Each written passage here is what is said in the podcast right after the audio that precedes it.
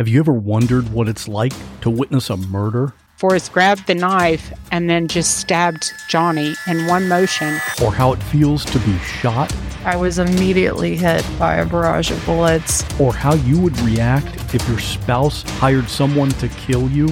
And he was to put me in a grave with a bullet wound on my head. These are the stories you'll hear on the podcast called What Was That Like? True stories told by the actual person who went through it. You'll hear from a stalking victim. Came back upstairs, and when I came back and turned the corner into my room, I saw him standing there. You'll hear from a man who was kidnapped and tortured. I would do anything, say anything, to simply get away. And you'll hear actual 911 calls.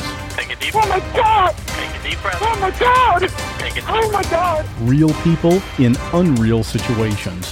Search for What Was That Like on any podcast app or at whatwasthatlike.com.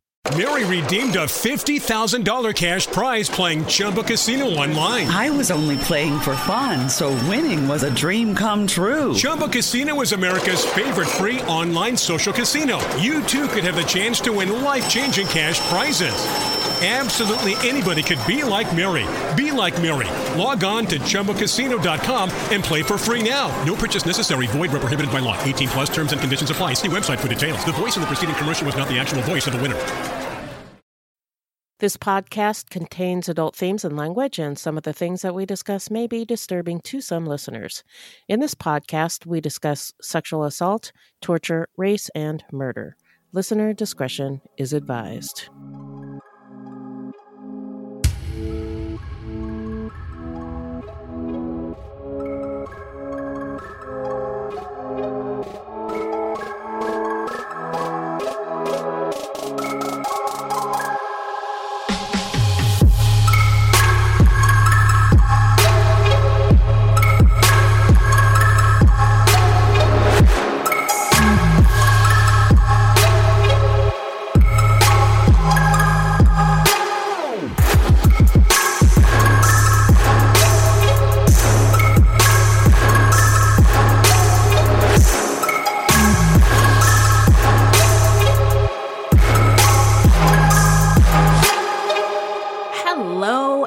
Everybody. Welcome to Fruit Loops episode 8. Bienvenidos, bitches, and thank you so much for listening. Fruit Loops is a podcast about true crimes committed by people of color and their victims that we don't hear or know much about. Contrary to popular belief, not all serial killers are straight cisgender white dudes. No! there are many well documented cases of serial killers of color, and Fruit Loops is a podcast all about them. We will take deep dives into the fascinating lives and crimes of serial killers and true crimes committed by people of color and their victims that the media and entertainment commonly leave out because the news is racist. Allegedly. And we are Wendy and Beth. She's Wendy. I'm Beth. We're not journalists, investigators, or psychologists, just a couple of gals interested in true crime. Also, the opinions expressed in this podcast are just that our opinions. Please send any questions or comments to fruitloopspod at gmail.com or leave us a voicemail at 602 935 6294, and we may feature it on a future episode. Also, our website is fruitloopspod.com, and we use Fruit Loops Pod for all of our social media.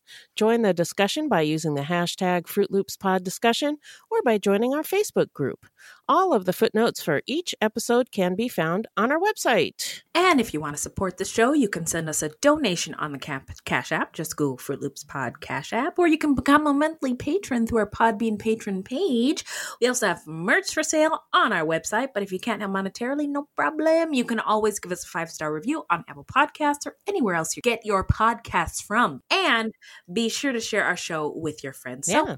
who are we talking about today, Beth? Today we're talking about Linwood Briley, James Briley Jr., and Anthony Ray Briley, three brothers who went on a seven month killing spree in their hometown of Richmond, Virginia in 1979. This subject was suggested to us by Nikki on Instagram and Kanisha on Twitter. Hey, thanks, y'all. Yeah. Um, but before we get into the story that includes the stats and the setting and the killer's early life, all the fun things, How you doing? I'm okay. Uh, COVID's hitting a little closer to home. Uh oh. A friend and some neighbors have had it. Oh My, my God. coworker was sent home to quarantine because she was notified that her friend probably has it, and they were together on the Fourth of July. So uh, she was told by HR that she needed to get her ass out of there. oh my Lanta. Wow. Okay. Yeah, and my hu- daughter's husband was also sent home to quarantine because one of his coworkers has it. And uh, my daughter, her husband, and my grandson got tested, and so far they're negative, but they're still on quarantine. Oh my God. What a Yeah. nightmare. This is, yeah, it's, it's, look alive, guys. It is, the Rona is out there. It's crazy, yeah. Oh my gosh. Yeah, no, things are not looking up for us here in Arizona. Um and it's kind of a shame. Like I'm watching the news like New York's on their phase 3 of Right. reopening. That means phase 4 starts and Wendy Williams can go back to the studio and start recording. Anyway, um but uh yeah, it's We're um, rolling back. Yeah. At least, well, not our state because our governor is a an idiot, but Yeah. um, our our company is going back to what they were doing uh, when the state was locked down. So Yeah, um, which was a relief to my family, to be honest. My my Yeah. old Whitey was uh, not happy.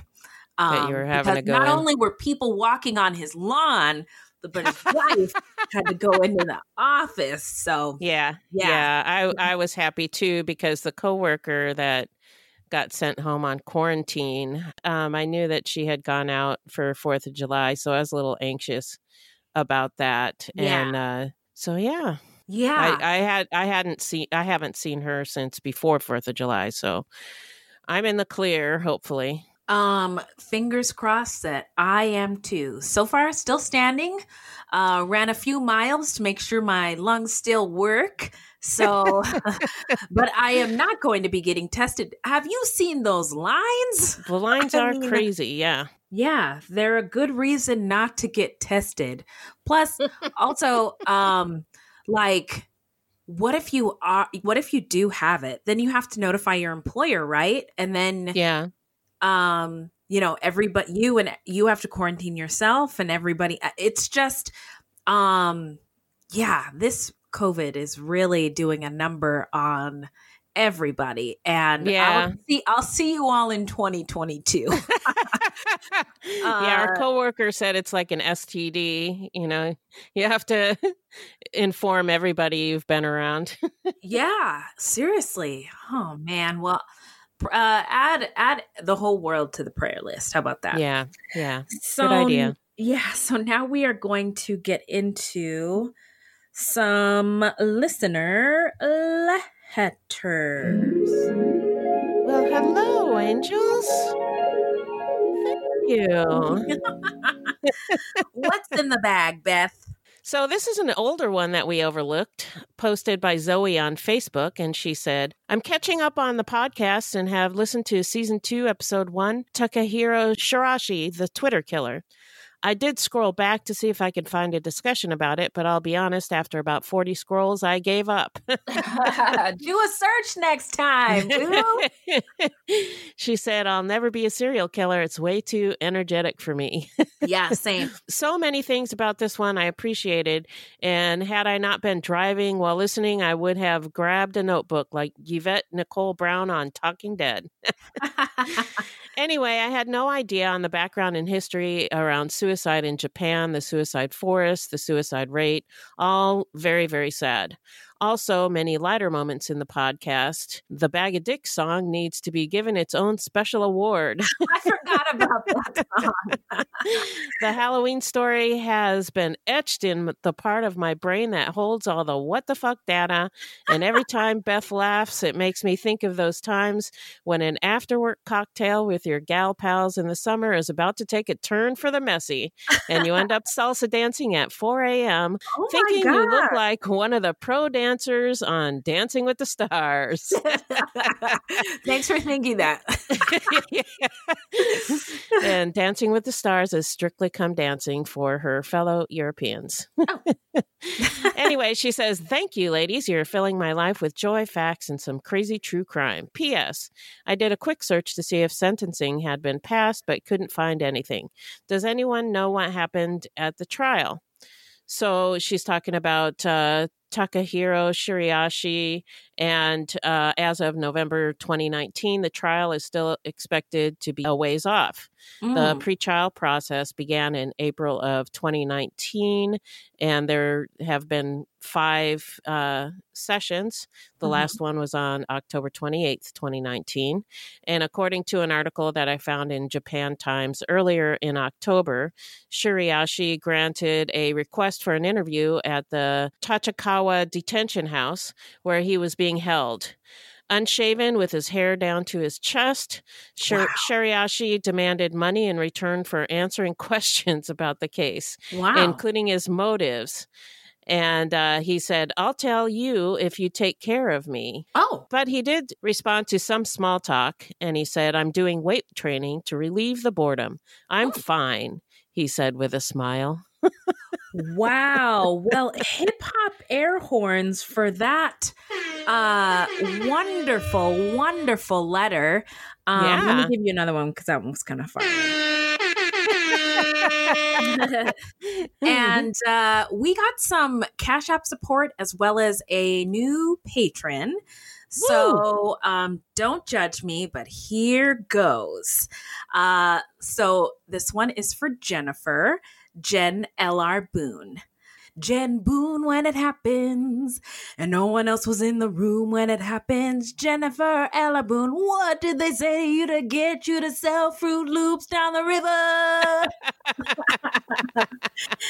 uh, and then uh, Dejayla, uh, JKel5, uh, also gave us a nice donation on uh, the Cash App.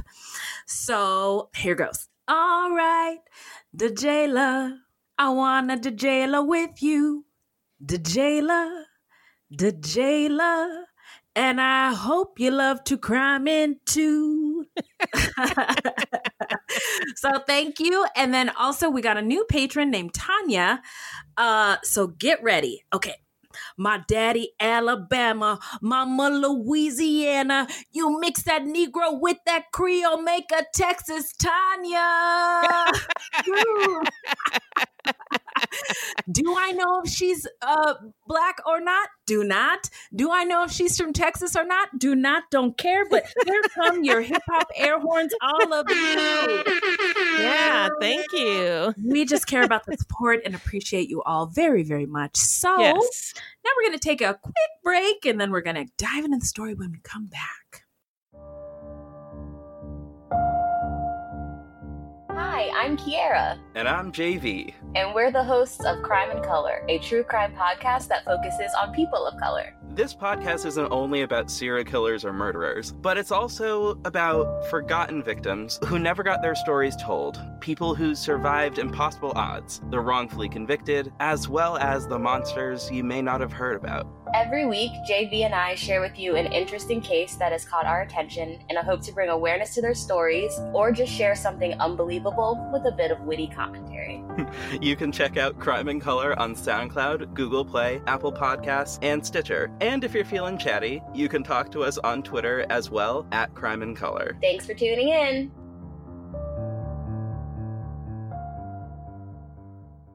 All right. And we're back. So, who's our subject today, Beth? Today we're talking about the Briley brothers, Linwood, James Jr., and Ray. Three brothers who went on a seven month killing spree in their hometown of Richmond, Virginia in 1979. All right. Now we're going to get into the stats. All right. Linwood Earl, James Dyrall, and Anthony Ray Briley, aka the Briley brothers, were siblings who were responsible for a seven month murder, rape, and robbery spree that took place in Richmond, Virginia in 1979. They were joined by their 16 year old neighbor, Duncan Eric Meekins. Um, by the time they were caught, there were 11 murder victims. Um, 12 uh, if you count the newborn baby or the unborn baby i Right. i thought and i guess at the time that wasn't a hot button issue so maybe they wouldn't have done that but anyway um, investigators believe that the brothers were involved in as many as 20 other crimes uh, the victims were black white old young male female rich poor didn't matter um, the victims were 57 year old orline christian well, William and Virginia Butcher were victims of robbery and kidnapping, but they were they survived um, attempted murder. Um, Mike Michael McDuffie. Uh, 76 year old Mary Gowan, uh, DJ John Johnny G. Gallagher, uh, 62 year old private nurse Mary Wilfong, 79 year old Blanche Page, and her 59 year old boarder, I believe that means housemate, Uh, it meant he rented a room from her. yeah, um, but it's but border sounded weird. So he lived in, in a room in her house. Yeah, she uh, owned the house. She was basically his landlord um, and rented out a room to him, which is something that was a lot more common years and years and years ago. But uh, yeah, that's what that means. Um, might be more common now that the economy is tanking and everybody Yeah, taking a dump. Corona, yeah. um, Charles Gardner was the house, uh, the the boarder. The border. in uh, Blanche Page's home. Uh, and then uh, Harvey Wilkerson and his 23 year old wife, Judy Diane Barton, who was five months pregnant at the time, and her five year old son, Harvey Wayne Barton. Um, but wait, there's more. Uh, Linwood and James Bri- Briley were the ringleaders in a six inmate escape from Virginia's death row at Mecklenburg Correctional Center in 1984. They were on the lam for three weeks, and it is the biggest inmate escape in U.S. history. So um, now we're going to get into the setting and lay out the story for you. Take us there, Beth. So the setting is Richmond, Virginia in the 1970s. Virginia was named for England's Virgin Queen, Elizabeth I, and is known as, quote, the birthplace of a nation. Jamestown, the first of the original 13 colonies, was founded for the purpose of silk cultivation. After blight fungus destroyed the mulberry trees, where the uh, silkworm lived, I guess, Mhm. sericulturists planted tobacco as a cash crop. Tobacco is a labor intensive crop, and demand for it in England and Europe led to an increase in, in the importation of African enslaved people to the colony. Um, by the way, though, I learned that before the slave trade started, I watched this documentary on PBS called African Americans, that there were several black um, people who came from across the Atlantic um, who were landowners, um, businessmen who helped conquistadors, um, but we don't hear about them. No. Um, but anyway, then comes the slave trade, the transatlantic slave trade, and by the mid eight, mid 18th century, there were about 145,000 enslaved people in the Chesapeake Bay region. Arlington County was originally part of the 10 mile square parcel of land surveyed in 1791 to be part of Washington, D.C. The U.S. Congress returned that portion of the land to the Commonwealth of Virginia following a referendum among its citizens. The present state capital in Richmond was also the capital of the Confederacy. Yeah, remember the Confederacy that only lasted for five years but got their Yep. own flag that is uh, celebrated by people all over the country, but they lost and were Yeah, traitors. And were traitors, yeah. Yeah. I mean, can you imagine celebrating somebody who like was dope for just five years? Or not You even know- dope. Not even dope. Yeah, like so, It'd be like, know. uh, do you do you see any uh, Hitler statues around Germany? No. No, no, but here we go, Confederacy. Yeah, um, Yeah. Uh, so slavery ended in 18. by the way, I heard another really good podcast today about because Mississippi just is the last state to take the Confederate flag off of a little corner of their flag. Right. And it talked about the history of the Confederate flag in Mississippi. And they played snippets of like community and um, legislative bodies dis- debating the issue of the Confederate flag. And one guy was like, the Confederate flag is like my my wife. Oh, geez. He goes, I love her, but I'll beat your ass for her or something like Oh like my- something crazy like that. Yeah. Um and I was like uh, it was it was crazy. Anyway, I can't remember the name of it. So let's move on. Slavery ended in 1865 and reconstruction immediately followed. And due to white terror and violence, reconstruction ended in 1877. And Black people knew that this little taste of freedom and equality was coming to an end. So after the black, after that, the black codes and Jim Crow laws enforced in southern states targeted discrimination against black people up until some would say the 1950s. I would say far beyond that. Um, they included vagrancy laws, which made it a crime to be unemployed or just walk around being black. Uh, black people were, and again, I would argue, are still suppressed from living, working, and studying. And uh, they had to create their own safe havens, little little communities of their own. Right. So, uh, if you remember FDR's New Deal, part of which included policy to make home ownership easier for Americans, that policy was managed by the FHA, and they decided to give more loans to green areas and almost no loans to red areas. Huh. Guess who lived in the red areas? um, ding, ding, ding. I'll take black people for a thousand. Redlining was a decision to color code certain areas, sometimes simply based on the fact that the areas were lived in by black and brown people. And this process continues to this day.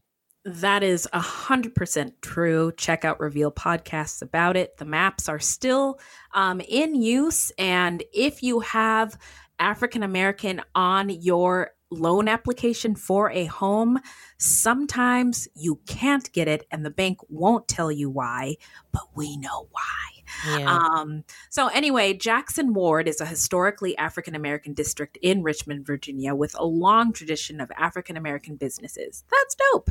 It is located less than a mile from Virginia State Capitol. It was listed as a National Historic Landmark in 1978. Jackson Ward was also home to Maggie L. Walker, the first female bank president. Uh, she founded Consolidated Bank and Trust, the oldest surviving Black operated bank in the United States, whose main branch is still located in Jackson Ward on 1st and Marshall Streets. That's cool. That's pretty cool. Yeah. Yeah. Richmond in the 1970s was a mix of middle class and lower middle class neighborhoods. But like a lot of other cities during that time, it had a lot of crime. It was and still is a segregated city. There was a black side and a white side due to the centuries of systematically discriminating against an entire race of people, which has led to lots of negative consequences. Yeah, what you thought? What did you all think was going to happen? Maps of the city of Richmond and East Highland Park appeared to me when I looked at it to show that the northeast, where the Brileys lived, uh, and the east and south side of the city are mostly black, and those. Uh, those at the levers of power often glaze over or just flat out refuse to acknowledge the conditions that Black people were forced into um, basically keeping them from housing, academic, and economic opportunities. So Yeah. now we are going to dive into the killer's early life. What do you got, Beth? The Briley family lived in a nice two story home located on 4th Avenue in a working class neighborhood in downtown Richmond, about two miles northeast of Jackson Ward. James Briley Sr. worked for School Street Concrete Block Factory, and Bertha, who has been described as an exceptionally sweet woman, worked at Virginia Union University in the cafeteria. Linwood Earl Briley was born in 1954. James Dyrrell Briley Jr., aka JB, was born about 18 months later in 1956, followed by their youngest and last child, Anthony Ray Briley, in 1958. One source mentioned a fourth Briley brother born before Linwood, who was an adult by the time the other three came along, but we haven't been able to corroborate that information. Right. So it could be, but we don't know. Yeah. Neighbors liked the Brileys and thought of the Briley brothers as polite and helpful because the boys would often lend a hand to some of the senior neighbors and they cleaned their yards. But their schoolmates had a different opinion. To them, the Briley brothers were bullies. The brothers harassed the other kids and seemed indifferent towards adult authority. They tended to ignore whatever punishment that was handed out by a teacher or principal. When the boys reached their teenage teenage years, the couple had difficulty balancing their busy work schedules with raising three boys. Can you imagine? uh, Bertha worked during the day and James worked at night, so the boys were often left to their own devices, as their parents were either working or sleeping. Bertha tried to control them, but the boys usually ignored her. The boys had a couple of hobbies. For pets, they kept tarantulas, piranhas, and boa constrictors. And rumors around the neighborhood said that they engaged in animal torture, killing neighborhood cats and dogs, and that Linwood had actually choked a kitten to death. Oh my. They enjoyed feeding mice to the snakes and watching the snakes eat them. They also habitually cut and saved newspaper stories about crimes, including murders and gang activity. By the way, um, my explore page on Instagram is all kinds of fucked up. um, but you, uh, on my explore page, uh, I do f- love reptiles. Um, and I'll, I get a lot of videos of people feeding their snakes or their lizards. And most of the time, people feed frozen like mice, but sometimes Right. the snakes won't eat it. So you Yeah. have to give them a live one. Right. Um, and there is something really captivating about seeing like a predator, um, like stalk its prey and then just snatch it up real quick. Um, I'll take your word for it because I yeah, don't yeah. like it. Just trust me on this. Uh, uh, so anyway, I've never killed anybody, so I'm just saying I can understand the fascination. Um, anyway, they developed a reputation as rowdy and disruptive troublemakers, vandals, and petty thieves. The brothers were unusually close. Linwood was the leader, charismatic, intelligent, and street smart. Deborah Wyatt, Linwood's defense attorney, said that Linwood was not unenjoyable to be around, uh, which is a really interesting way to describe your relationship with a person. James was a follower with a short fuse who did anything Linwood told him to do, and Anthony idolized both of his older brothers, going along with whatever so he could just be a part of the group. Put me in, guys. Bertha and James eventually split up and she moved away. The split was apparently amicable and without drama, but had a lot to do with Bertha's feeling that James was not doing enough to discipline and control the boys. It was also during this time that James Sr. became concerned about how Linwood was acting and the influence that he had over the other boys. He began to actually fear his sons and started locking his bedroom door at night from the inside with a deadbolt. Um, I have a lot of cons- like my heart just dropped. Uh, Yeah. that is that was to me the creepiest part. Well, maybe not. This is a very creepy story, but one of the creepiest parts of this entire story. So, Yeah. James Sr. later said that the boys' wildness drove their mother out of the house, but he could not point to anything that would have caused their behavior. He said that Linwood was practically a genius, and to many, Linwood was considered the most intelligent of the three brothers. Linwood had a sort of magnetism and was the leader of the group, and people were afraid of James, or JB, because he could be so volatile. At some point, nobody is sure when, something changed to foster the boy's lack of empathy. Sure did. Wish I knew what it was. But there are Yeah. accomplice Duncan Meekins, who we don't know very much about, but he lived at home with both of his parents, was my understanding, and he attended school and church and was an altar boy. Um, and that's all I know.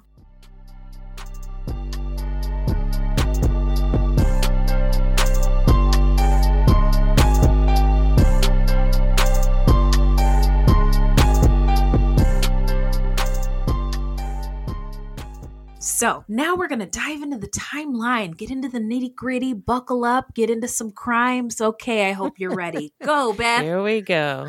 In 1971, Linwood, from the bedroom of his comfortable home at age 16, looked through his bedroom window and aimed a 22 caliber rifle at Orline Christian, a neighbor who lived across the alley. At the time, she was hanging laundry on her clothesline. He fired one shot and hit her in the armpit. Now, at first, it was thought that the 57 year old Orline had dropped dead from a heart attack. Newly widowed, she'd just buried her husband, so relatives thought "Eh, the stress might have caused her heart attack. Uh, but while her body was at the funeral home, about to go into the ground, a small entry wound was discovered. Somebody said, Wait a minute. and there's a hole there. And an autopsy was ordered.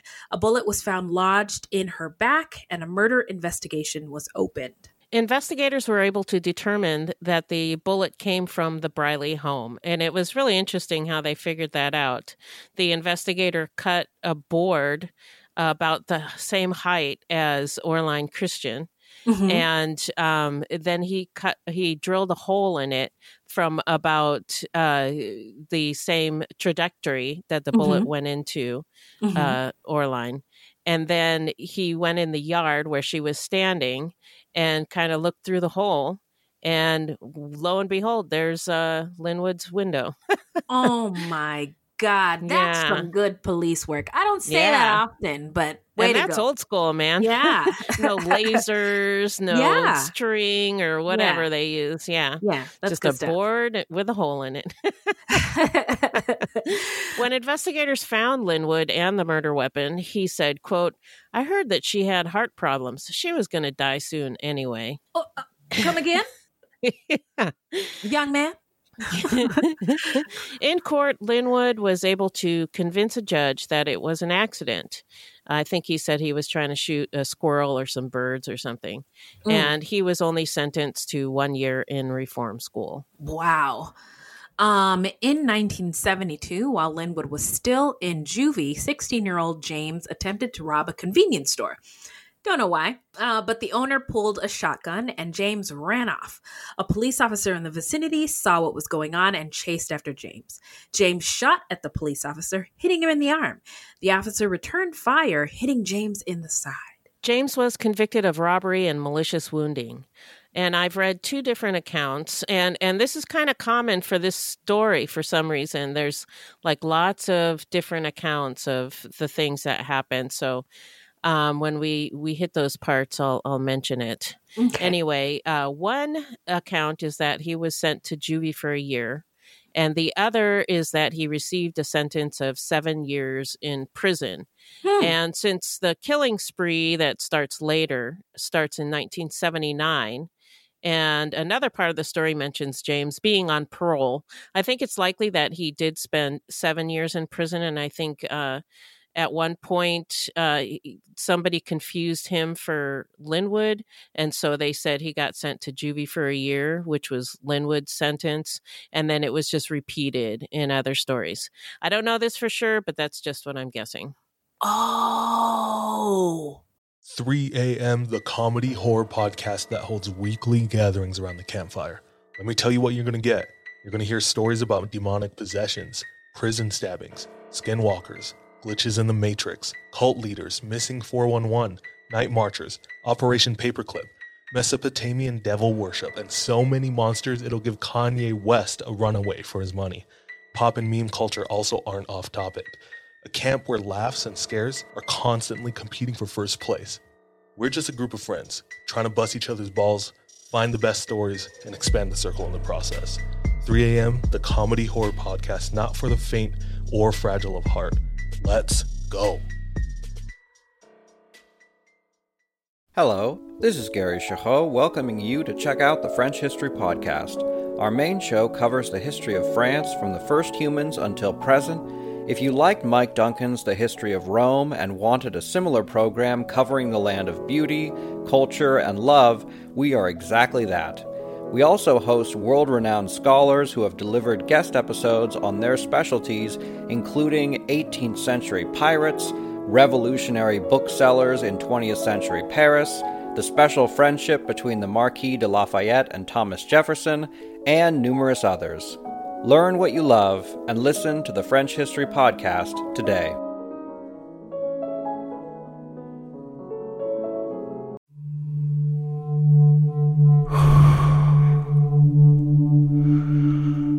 I'm an American vigilante. I have a question for you. What would you do if someone you cared about was abducted, taken from you? Would you call me? Would you care about how I got them back? Download American Vigilante now.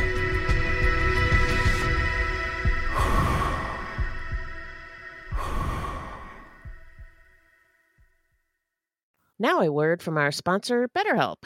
How we care for our minds affects how we experience life, so it's important to invest time and care into keeping them healthy. There are plenty of ways to support a healthy brain, like learning a new language or taking power naps, but there's also BetterHelp online therapy. Now, we are huge advocates for mental health here at Oh, Fruit yeah. Loops HQ. Oh, yes. And we have both used therapy throughout our lives, including BetterHelp, and especially in these past several years to help us deal with challenging times, Mhm. challenging thoughts, feelings, and experiences. Amen. Yes. And uh, now I had a recent, you know, conversation with my therapist. She was saying sometimes it's just good to talk and get some perspective. You don't have to go to a therapist just because stuff is wrong. So Right, right. And BetterHelp is online therapy that offers video, phone, and even live chat only therapy sessions. So you don't have to see anyone on camera if you don't want to. And some people get really anxious about that. So Oh, yes. And it is much more affordable than in person therapy. And you can be matched with a therapist in under 48 hours. Our listeners get 10% off their first month at betterhelp.com slash fruit. That's better, H-E-L-P dot com slash fruit. Did you know one out of six couples struggle with infertility, including old Whitey and me? Seriously, that is a staggering statistic Yeah. that most people don't know or aren't ready to talk about. We need good data and information about our bodies in order to have informed conversations with our doctors and make the best decisions for ourselves and our futures. Good data and information about our bodies is crucial when it comes to our body autonomies, especially in the year of our Lord 2022. Mhm. and that's why modern fertility was created. It's an easy and affordable way to test your fertility hormones at home with a simple finger prick. Mail it in with a prepaid label, and you'll get your personalized results within 10 days. Traditional testing can cost over $1,000, but Modern Fertility gets you the same info at a fraction of the price. And if you go to modernfertility.com slash fruit, you can get $20 off your test. Also, and this is really cool, Mm. if you have an HSA or an FSA, you can put those dollars towards modern fertility. Wow, that's Yeah. amazing. Now, if you want kids today or in the future, never or are undecided, it's important to have clinically sound information about your body, which can help you make the decision that's right for you. Right now, Modern Fertility is offering our listeners $20 off the test when you go to modernfertility.com slash fruit. That means your test will cost $179 instead of the hundreds or thousands it could cost at a doctor's office. Get $20 off your fertility test when you go to modernfertility.com slash fruit. That's modernfertility.com slash fruit.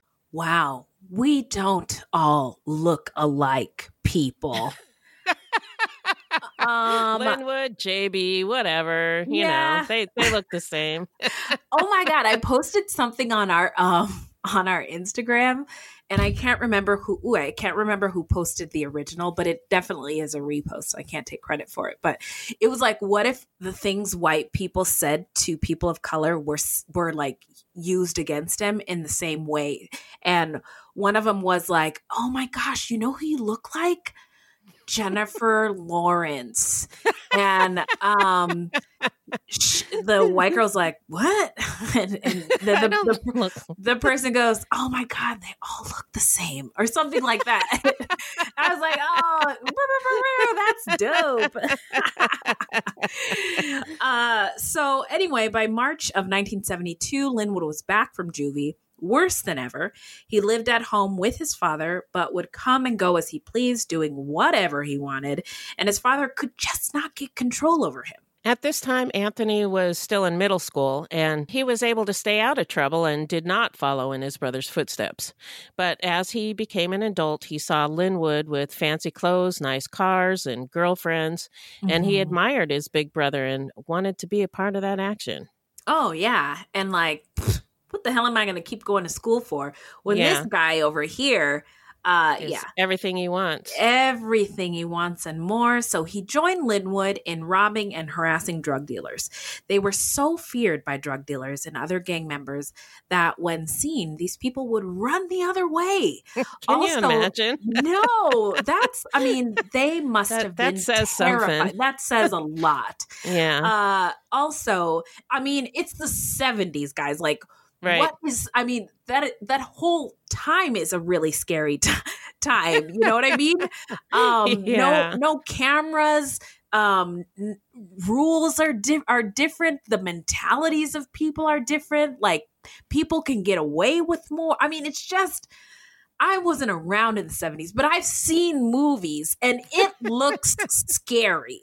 Uh, also enamored by the brothers' gangster lifestyle is their 15 year old neighbor, Duncan Eric Meekins. In March of 1979, the three Briley brothers formed a plan to do a series of random burglaries and home invasions. The brothers were joined by Duncan Meekins. The plan was that the group would get in and out fast and not leave any witnesses alive. On March 12, 1979, the Briley brothers and Meekins randomly selected the home of William and Virginia Butcher. Um, I heard one one pronunciation of Booker, but that just doesn't sound right. Butcher. I also Uh, heard Butcher, so Butcher? Okay. yeah, yeah, I'm not really sure, so we'll just say Butcher. Okay, Virginia Butcher. Linwood walked up to the door and knocked. The butchers thought that it may have been the paperboy coming to, to collect money. When William opened the door, Linwood said his car had broken down and asked if he could use Butcher's phone. William said that he'd be glad to call AAA for him and asked for his AAA card. But when Linwood produced a card and William opened the screen door to take it, Linwood pushed his way into the home, grabbed Mr. Butcher, putting a gun to his head and a knife to his throat. Wow. Linwood told Virginia to be quiet or they would cut off her husband's ear. Linwood then signaled for the others to come in, and the butchers were forced face down and their hands were tied behind their backs. William Butcher believes the person who tied him up was Meekins because he seemed especially young and green, like he didn't know what he was doing. Butcher kept telling him not to tie the rope too tight because it would hurt, and Meekins obeyed, a fact that probably saved this man and his wife's lives. The gang ransacked the house and took a CB radio, jewelry, a 32 caliber handgun, a police scanner, two TVs, and the couple's car. Lighter fluid was spread throughout the house and onto the victims, and the place was lit on fire. I listened to an audiobook about this case. Oh, okay. And I thought they said CD radio. Like, oh, maybe they had a maybe they had an early version of a CD player and it must have been so valuable. What is a CB radio? A CB radio is like the radios that truckers use to talk to each other. Oh, okay. Okay. They were really popular in the 70s. Oh. You probably don't remember there there was a movie Convoy. Okay. Convoy dun, about truckers. Sure. Yeah, sounds Yeah. really exciting. I'll rent it from Blockbuster. oh wait. it's terrible. But yeah, the CB radios were really pop. We actually we used to use walkie-talkies and we would pretend like we were talking on CB radios. We had handles and everything, yeah. wow. Okay. Yeah, I I was like, what? I really thought they said CD in the audiobook. Anyway, so Mr. Butcher later said, when my wife said they'd gone, I started wiggling my hands, getting them out. As smoke and flames filled the house, he freed his hands and feet, then ran to the kitchen to grab a knife, cut his wife loose, and they managed to get outside.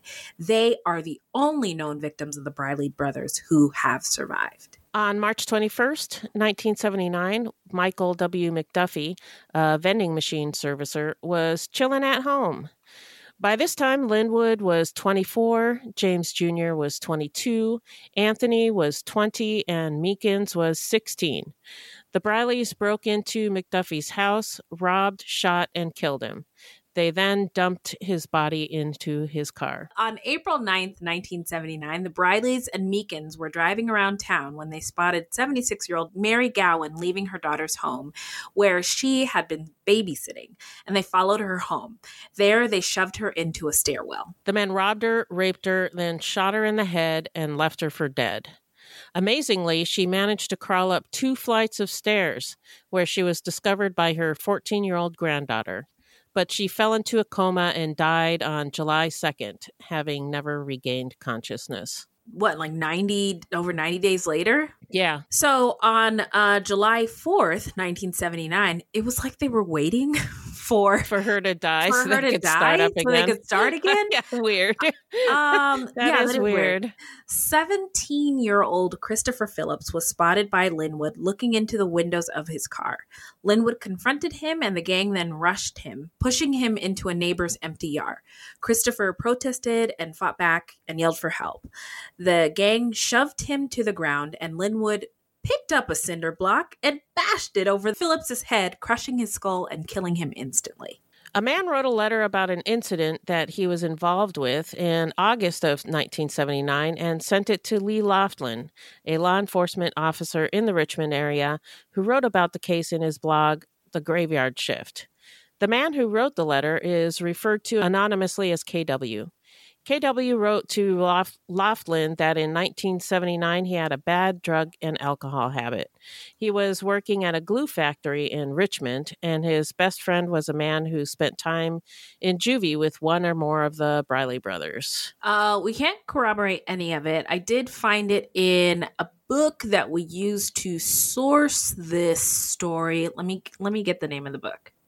Oh, the book is called The Briley Brothers: The True Story of the Slaying Brothers: True Crime by Evil Killers, Volume Eight by uh, Dwayne Walker and Jack Rosewood. And in the book is when they describe this letter uh, that um, was written to Lee Lofland. Okay. Um, so we weren't able to find the story anywhere else, but this is what he wrote per the book. In August of 1979, KW went to an apartment that was occupied by five adults and one child. KW's best friend, best friend's girlfriend was a drug dealer, and KW was promised drugs, including marijuana and alcohol, to come along. As he approached the back door, he saw the Briley brothers, who had disguised their faces with white tape to resemble that of Native American war paint. Linwood was carrying a 12 gauge shotgun. One of the others, James Anthony or Meekins, had two 38 revolvers pointed at his face and chest. Linwood pointed the gun at the back of KW's head. KW assured them that he wasn't going to act a fool. They wanted him to get them into the apartment. KW told them he would do whatever they wanted, but warned them that there was a little kid in the house. Linwood pistol whipped KW in the back of the head and said, Fuck that kid.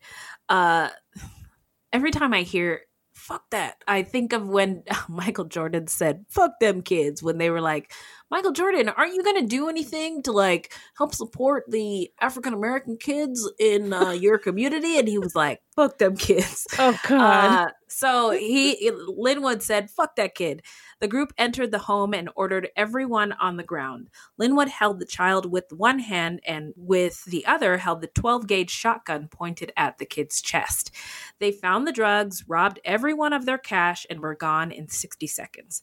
It wasn't until a couple months later when KW um, saw photos in the newspapers that he realized that it had been the Briley brothers. Yeah, so that was in August of 1979. And on September 14th, 1979, the gang was on the prowl looking for somebody to rob.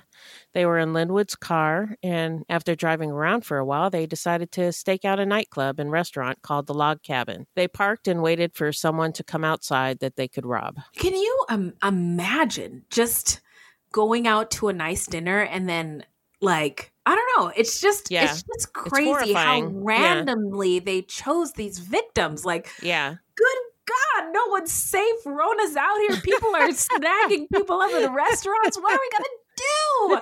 Uh, John Gallagher, also known as Johnny G, was a well-known and popular country music DJ for radio station WXGI. His tag phrase was Johnny G from Tennessee. And on the weekends, he played bass in a band, and his band happened to be playing the log cabin that night. Um, he stepped outside for fresh air, and he was confronted by Linwood brandishing a gun. The gang forced him into the trunk of his own car. Then Linwood and Meekins got into the car and took off. JB and Anthony followed behind in Linwood's car. They drove a few miles away to an abandoned paper mill. They then told Gallagher to get out of the trunk, and when he did, Linwood shot him in the head. They then dragged his body and dumped it into a nearby river.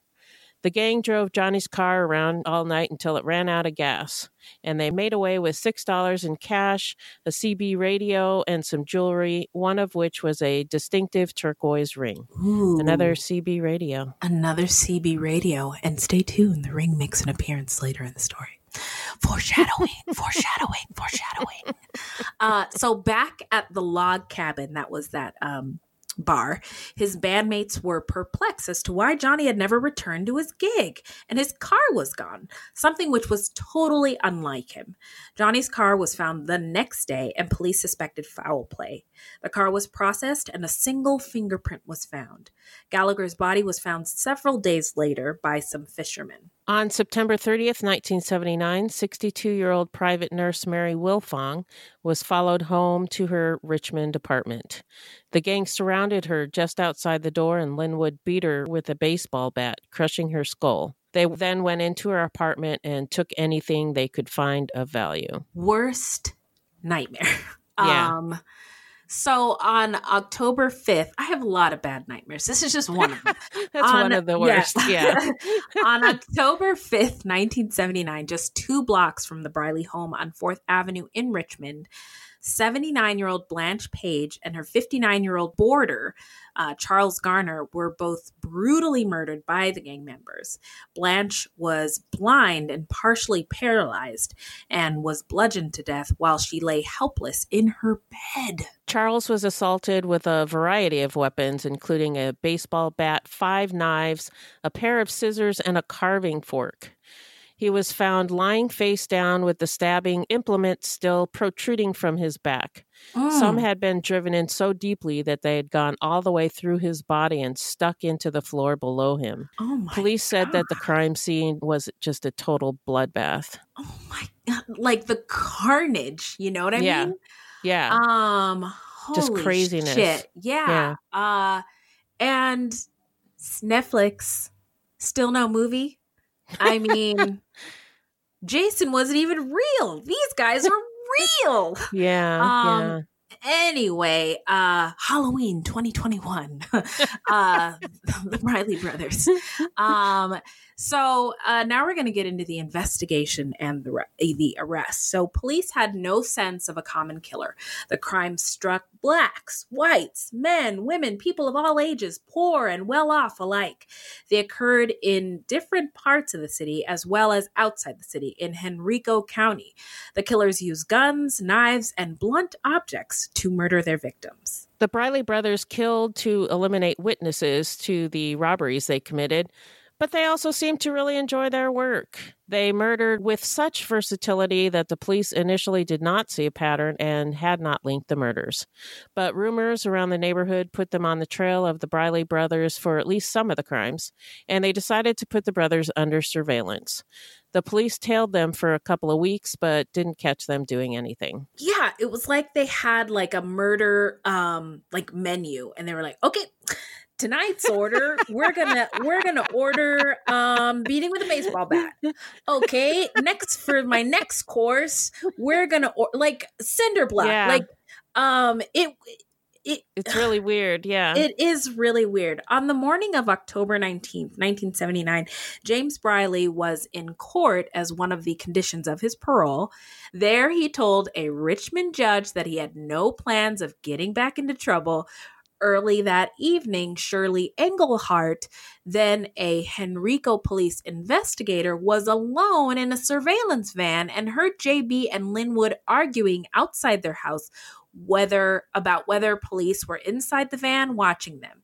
JB didn't think so, but Linwood did. The brothers walked up to the green Chevrolet van, looked through the tinted windows, and started shaking the vehicle. Mm. JB fired a gun into the air and into the ground in their yard. If police were inside the van, JB told Linwood, they would have stormed out after the gunshots. That settled the argument, and they got in their car and drove away. Still under surveillance that evening, the Brileys drove to Barton Avenue and parked. Officers then lost sight of the gang. Wow. I wow. I don't even know what to say. So I'm just going to move on to the next part of the story. The Wilkerson family lived on Barton Avenue. Harvey Wilkerson had a criminal history that included drug, char- drug charges for which he had done 12 months in prison and armed robbery. Uh, he was a fence, quote unquote, someone who received and sold stolen goods, and he knew the Briley brothers. Wilkerson lived with his 23 year old wife, Judy Barton, who was five months pregnant at the time, and their five year old son, Harvey Jr. When Harvey saw the Briley brothers coming, he locked his door. This action was noticed by the gang, who then walked over to the Wilkersons' front door and knocked. Apparently terrified by their response if he refused them entry, Wilkerson allowed them in. Um, I was just wondering. Um, I don't remember when nine uh, nine one one was uh, implemented in the U.S. I think it was Um, in the 80s. Yeah, so it's not like they could have called the police. You know, I think there's a couple of things that were going on with this. One is probably no 911, but you could call the operator and ask for the police.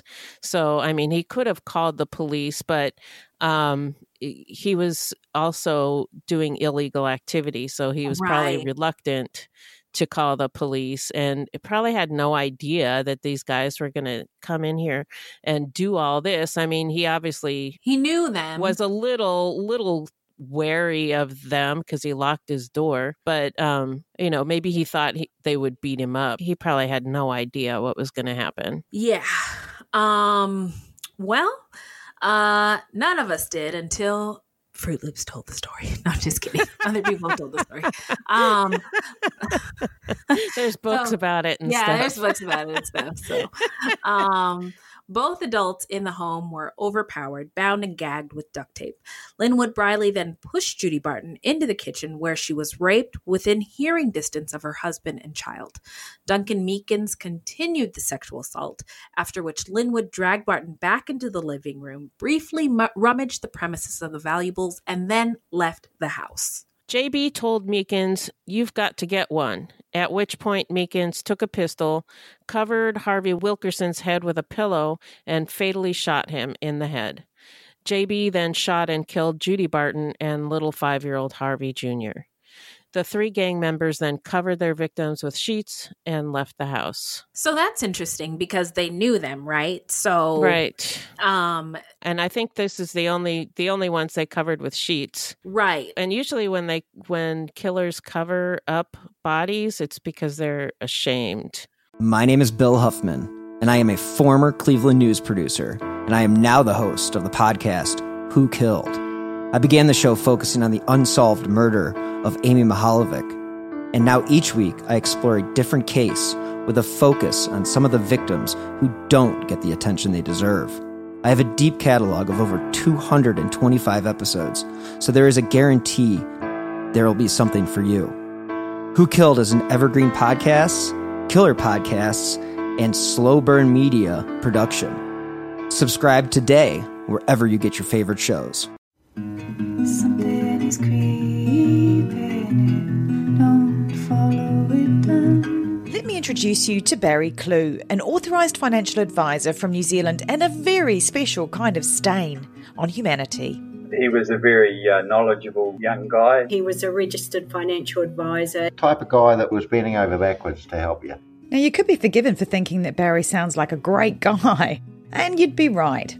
Well, right up until the point when you're wrong. It was all fictitious. You stole from my son who has a disability. Chris never knew. He died believing that we're all taken care of. A psychopath is somebody who lacks empathy, acts impulsively. I think there's a strong case that Barry might be all of those things, actually. To find out how Barry Kloogh stole over $15 million from 81 victims, subscribe to Clueless, the long con. That's Clueless, spelt K L O O G H L E S S. Right. Um, another th- thing about these people is that this whole family was black. Um, the Wilkersons, um, the wife, the child, they were black. Right. Um, right. And also, Linwood left. Right. So the ringleader was gone. And, right. Uh, so police in the surveillance unit heard the gunshots, but didn't know where they came from. They did see the gang members running down the street, getting into the car, and driving away. Police were unaware of what crime had been committed, so they did not detain the Brileys. Two or three days later, and this is another one where I kept reading different accounts. So, two or three days later, authorities okay. discovered the three bodies after someone had gone to the home and notified police that something was wrong.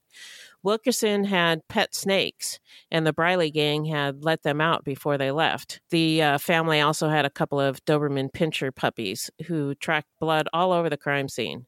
And animal control officers had to clear out the house so that investigators could work the scene. Police were on the lookout for the Briley brothers, but didn't know where they were. Because of previous surveillance, they knew that Linwood often picked up his father from work. So they staked out the place where James Sr. worked. Sure enough, Linwood picked James Sr. up that night. Police began following the car. Inside was Linwood, James Sr., and Meekins.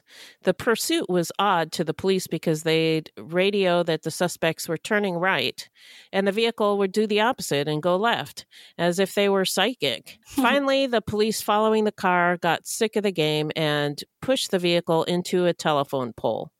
And that's when police found a police scanner in the vehicle. So they weren't psychic after all. no. Good open shut case, officer. Yeah. and then uh, JB and Anthony were caught later that same day. Upon arriving at the police station, the first thing Detective Leroy Morgan noticed when he looked at Linwood Briley was a turquoise ring on the killer's finger. He recognized the ring as belonging to Johnny Gallagher, who had been a close friend of Morgan's. In fact, Morgan was with him when he bought it. Wow. Mm. Linwood and JB were cold and undeterred by the threat of the electric chair. When told that they could get the death penalty, Linwood said that if it came to that, quote, he would take it like a man. Mm. None of the brothers cracked, but Meekins, the 16 year old, did. He told investigators all about the violence that year, linking the Brileys to crimes that the investigators didn't even know about. Meekins also told authorities something else JB did. Before police had found the bodies on Barton Avenue, JB decided he needed a better TV. So hmm. he went back to the house on Barton, stepped past the bodies, and carried off the family's TV.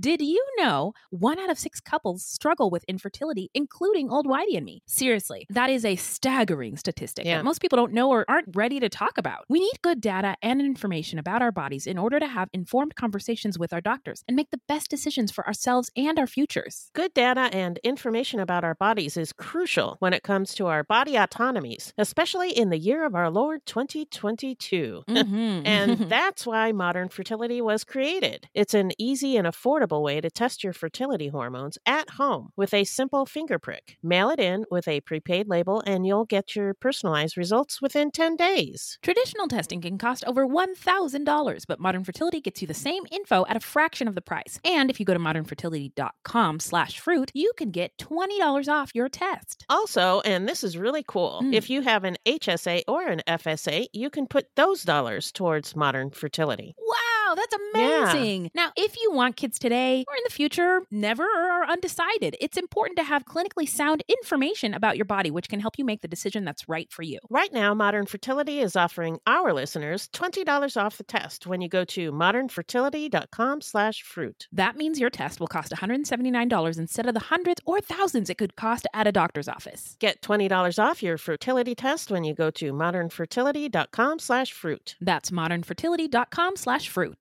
Oh my nice guy, that JB. God. Wow. So um now we're gonna get into the trial, which I don't believe that there was one. I couldn't piece it together. Yeah, there was, but uh, because this episode was so long, it's not that interesting. We just Oh, okay.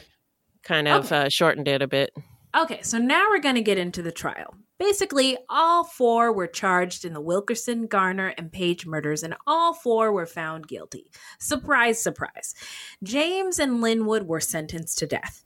Youngest brother Anthony Ray Briley was spared the electric chair because authorities had no evidence that he personally killed anyone.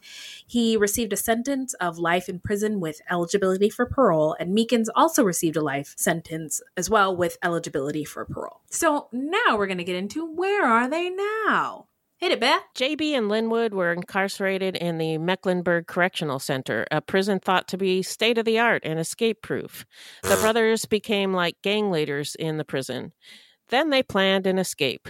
They tracked prison guards' schedules, fashioned weapons, and hatched a sophisticated plan. Uh, on the day of the escape, on May 31st, 1984, they tricked a guard into opening the door to con- the control room.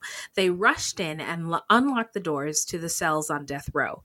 Armed with homemade knives, several prisoners who were in on the plan gathered the guards together and tied them up. The escapees, six in all, then disguised themselves with riot gear and had one of the guards call in that there was a live bomb that they needed to get off of the grounds. A van was called around. The escapees brought out a stretcher with a TV on it covered with a blanket. Um, I was gonna say one little part of the story that um points to sort of how ruthless these guys are is that Linwood and JB um saw a female like nurse or female guard in the It was a nurse, yeah. and they were like, "Let's go rape her." And then Yeah. one of the death row inmates who was in on the plan was like, "No, you guys, like, what is with wrong with, plan. you? That is not Stick part of the with plan." the plan."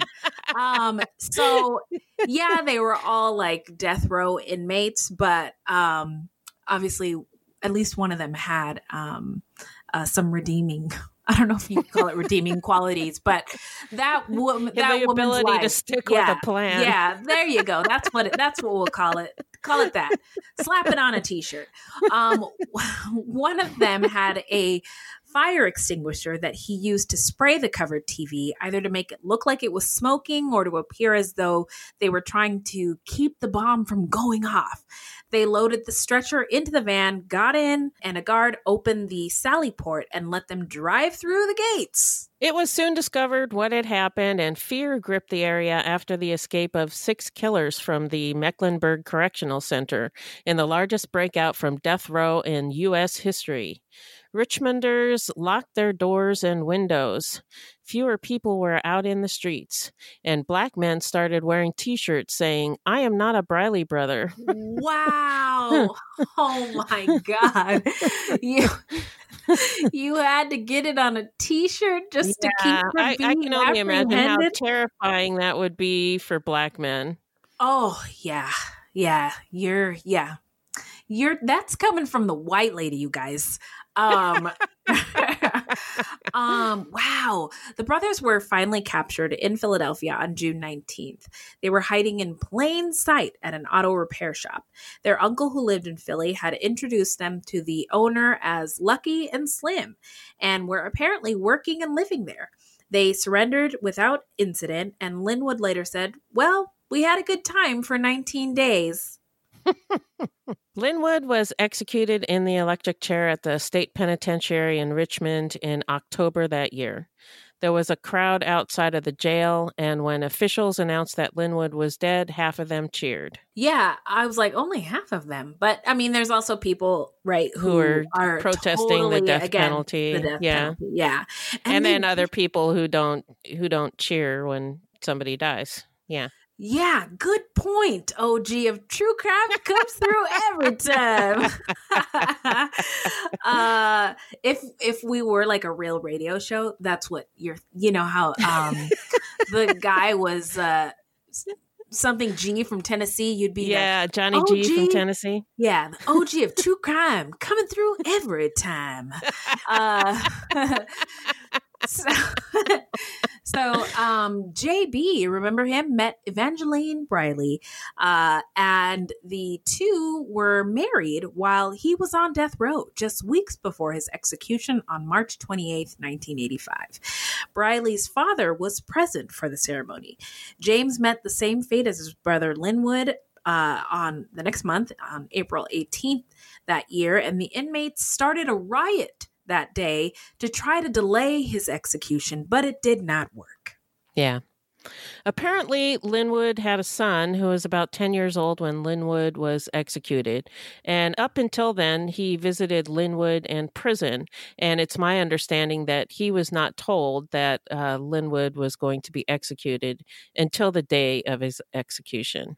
Yeah, he also wasn't told about his father's crimes. Right, So- right. So, little Linwood, his name was Norman Ampey, he fell into a life of crime, drug use, and prison as well, and he died in 2015. Meekins, the star witness who testified against the Briley brothers, was credited with helping prosecutors get the death penalty for Linwood and James Briley. The prosecutors promised that they would speak on Meekins' behalf when he became eligible for parole, and they did. But as far as we can tell, Meekins has been denied parole every time he's been up for it, as has Anthony. So, um, now we're going to get into uh, what we believe made these guys snap and our takeaways. So, uh, this is an odd case to me because they Yeah. had a pretty normal childhood. Um, it is. Give me a pause when their I heard that their dad padlocked himself into the bedroom at night. He must have known that his sons were capable of something awful. Um, again, owning snakes and creepy crawlies isn't weird for little boys. Um, and again, uh, finding pleasure in watching um, predators eat. Um, Wendy has confessed that it's something I enjoy on my IG Explore page, though I've never killed anybody. But Lord and behold, Linwood did do something very awful at age 16, and then James ended up in the system as well due to his criminal activity. They committed rape, murder, robbery, and I think that had they not been caught, they would have kept going. Oh, yeah, for sure. Terrifying. And I've heard and wondered myself if the if the three or four of them would have endeavored on the same crime spree individually, or if they all needed each other. And I think Linwood and James definitely legitimately had no empathy they were intelligent they had no fear no regard and i i think i'm using this word right tell me og a true crime psychopaths not sociopaths Yeah. Um, i i found the definition and the difference. yeah. So basically, to me, psychopaths and sociopaths are the same thing. But um, some people argue that they're different things, but they all fall on, under the umbrella of antisocial personality disorder, which is a Mhm. spectrum, just like uh, a lot of other things like uh, autism or, you know, it, or sexuality yeah yeah, so it's a spectrum. So some are worse than others. And psychopath is not actually in the uh, DSM, but a lot of people consider it like the apex, like uh, at the top is a psychopath okay of antisocial personality disorder. If somebody's a psychopath, they have antisocial personality disorder. oh and um s- sexuality is not a personality disorder. I just mean Oh, no, no, sexuality is not. I'm just saying, like, yeah i'm just agreeing with the spectrum part. Sorry. Autism is not a personality disorder either but it's just an example of something that can be on a spectrum where on one end it's very high on the other end it's very low Yes. Um, and my understanding, thank you for breaking it down, OG of True Crime. Come through every time. Um, is that uh, psychopaths are um, more manipulative and charming, and sociopaths are more erratic and prone to rage and can't lead normal lives, whereas psychopaths can that was what the internet told me and i'm just gonna run with it. Roll with it yeah. Um yeah so I, I think based on those things that murder was always in the cards for the two older brothers for jb and linwood. But for the younger ones anthony and duncan duncan especially they were just younger and uh impressionable and sort of went along to get along because they Duncan especially was so young and Anthony just wanted to be included with his brothers. Mhm. Um also I think we've seen I don't think we've seen a murderous family of 3 before. There was Clementine Barnabet who we covered in episode 4 or 5 2 years ago who allegedly killed with her human gang of 5, remember? Um Right. with her family members, but that's it. So this is another Fruit Loops first. Yeah, yeah. I agree. This is a weird one uh, for several reasons, like you mentioned. They did not have horrible home lives, as far as we can tell. And Mhm. it's rare for siblings, let alone three siblings, to go on murderous sprees. Mm-hmm. And they use all different kinds of weapons. They didn't seem to have a particular MO or signature. Some of the crimes were sexual, but others weren't. Um, and I agree. I think Linwood was legitimately a psychopath and a sadist. Mm-hmm. and his father was right for being concerned about his influence over the other boys. And uh, now I'm going to go into speculation. Okay. So this is just my speculation, but Linwood has been described as charming with a certain magnetism. And growing up with someone like that as a kid, you don't know any different. And I think he led the others into doing things that they wouldn't have done on their own. And uh, maybe it started out small and it just kept going. And Mm. after he went to juvie, uh, maybe JB wanted to do something to impress him, uh, which is why he robbed a convenience store and shot the police officer. Um, I, I just think about, um, I- I've mentioned my brother before and how I think he has antisocial personality disorder. Yeah. And he, he, growing up with him uh, was interesting. oh man, to be a fly on the wall. a lot of the story, like my brother, as far as I know, uh, didn't go on killing sprees, but a lot of the things that Linwood did um, were pretty familiar to me. Like when he shot the lady, um, my brother shot a neighbor with a BB gun from his window. It, the exact same thing, except for it was a BB gun instead of uh, 22. Wow. Yeah. And he would do things like he would um like goad you into doing things and call you a pussy if you didn't do it, you know. And I'm a Oh. girl. Yeah. So, you know, it's a little bit different if you're a boy.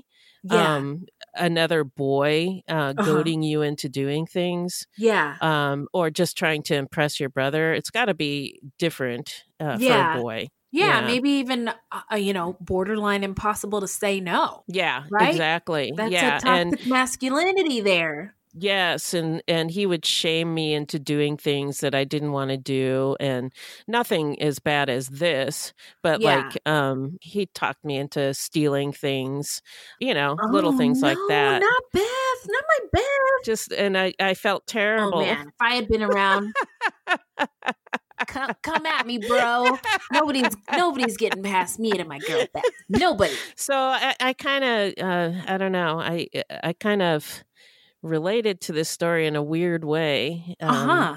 Yeah. Just, just growing up with somebody like that, and I Ah. didn't, I did not even realize that there was something weird about him until I was in my twenties, and I don't think I fully realized how much influence he had on me until you know I was in my forties. Um, Wow. Thinking back, uh, Yeah. my self esteem, you know, lots of other things. So, anyway, Wow. Whoa. Beth, thank you for trusting us with your truth. yeah, And sure.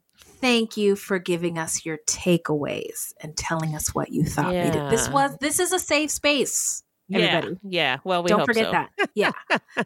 So Um, anyway, um, I th- I think that um, JB got hardened in prison, and Mhm. I don't know if he was a psychopath to begin with, but he probably was by the time he got out. And like Ooh. you said, Anthony and Duncan Meekins were enamored with the older boys and and went along with with it, whatever they were doing. They wanted to be part of the group. They wanted to be cool, you know. and- Yeah. Yeah. And um to take it back to the beginning of the story, we talked about how they were in um a pretty um by design um segregated neighborhood. Right. Um and it was working class um uh working um poor and just when you're in those kinds of situations or neighborhoods, the prevailing thought is if I'm going to get out of here and not work my ass off, I either, well, nowadays, I either have to be a ball player, uh, a rapper, or a dope boy. Or, Right. or doughboy, right? And um, their brothers were essentially doughboys, right? So, Yeah, yeah. or drug drug dealers, and um, you know, muscle, and um, got all these rewards for doing bad things. And if you know, on the flip side, work nine to five, sun up to sundown, like my parents, or live the good life. So, Yeah. um, anyway, And I think after a while, you just get hardened to it. Mhm. Yeah, Yeah. to Yeah. these uh, horrible, violent scenes. Um, I don't know how how active Anthony and Duncan were.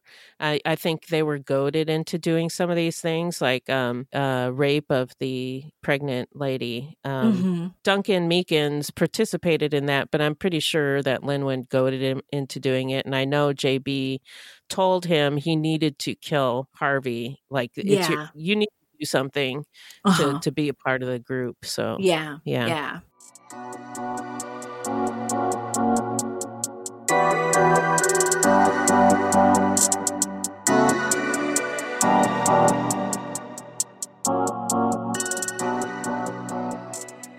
So now we are going to get into how not to get murdered. So, if you love true crime and you don't want to die, here's a tip for you. This segment is not intended to be victim blaming. We thought of this segment because I read somewhere that a lot of people listen to true crime because they want to know what they can do to be safer.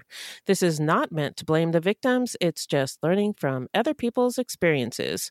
Sometimes we have no suggestion for a particular episode and we'll just offer up generic tips. What do you got, Beth? Well, let's just revisit some old standbys because this one was a crazy story with lots Yeah. of things that happened. So Yeah. let's just hit some of the our, uh, our menu of how not to get murdered tips. our greatest hits.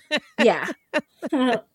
so be aware of your surroundings. Head on a swivel. Yes. Get off your phone, but keep your phone handy to call for help. Mm-hmm. Lock the door behind you, no matter where you are the car, your house, the bathroom stall. Make it a habit, Yeah. yeah, to immediately lock the door behind you. Don't be afraid to be rude or to cause a scene. If you feel like you're in trouble, scream. if you're mistaken, oh well. Yeah. They'll just think you're crazy and post Yeah. it on Instagram. Who cares? yeah. Park in well lighted areas close to where you're going. Carry a whistle or personal alarm.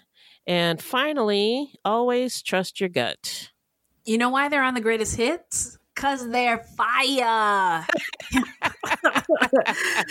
so now we're to get into the shout out portion of our show where we shout out any content by people of color about people of color or any true crime goodies. So um I May Destroy You on Amazon Prime, created by the gorgeous and talented Michaela Coel uh, about the rape and the lead of the lead character and her piecing of the details of the night together while trying to keep her emerging career and life from falling apart.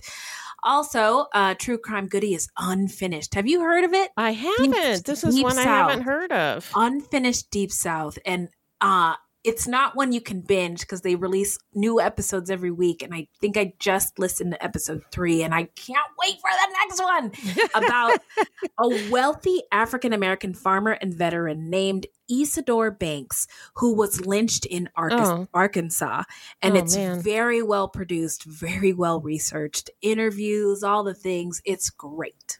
Well, I'll have to put that on my list for sure. Yeah, it's really good. So this is a true crime goodie. I have not been able to listen to in, or watch very much uh serious things. I feel you. Uh, yeah, I've been keeping it light with a lot of comedy and stuff. So Yeah. my that's what this one is. It's a it is a true crime podcast called uh, Hollywood Crime Scene with Rachel Fisher and Desi Jedeikin. Um, they discuss true tales of crime and scandal involving celebrities, uh, but they're very entertaining, funny, and a little bit dirty. Ooh, I'm going to add that one to my list. Subscribing Yeah. now. Uh, so, where can the people find us, Beth? Our website is fruitloopspod.com. Our Facebook page is Fruit Loops Pod, and our discussion group is Fruit Loops Pod Discussion on Facebook. We are also on Twitter and Instagram at Fruit Loops Pod, and links to our sources will be in our footnotes. If you want to support the show, you can send us a donation on the Cash App. Just Google Fruit Loops Pod Cash App, or you can become a monthly patron through our Podbean patron page. This will help us pay for things like our website and pod hosting. There's no minimum and no commitment. Even a dollar would help. And as always, we have merch for sale on our website. That's right. All right, listen close, everybody. This is a weekly podcast, and new episodes drop every Thursday. So until next time, look alive, guys. It's crazy out there.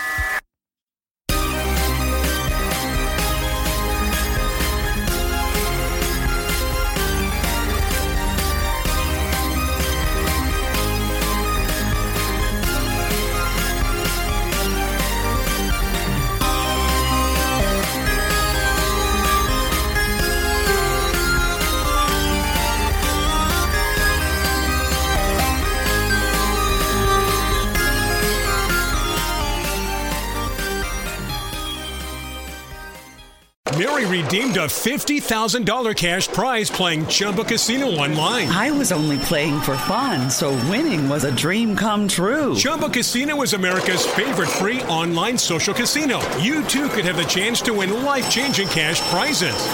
Absolutely anybody could be like Mary. Be like Mary. Log on to ChumbaCasino.com and play for free now. No purchase necessary. Void where prohibited by law. 18 plus terms and conditions apply. See website for details. The voice in the preceding commercial was not the actual voice of the winner. The truth about the Haditha massacre has been covered up, but not anymore. I know you know what happened. They went into houses and killed women and children. What are you thinking? What a mess. U.S. Marines murdered innocent civilians in cold blood. And at the center of it all is 25 year old Sergeant Frank Wuterich. and me. Murder in House 2. A new podcast from Crowd Network.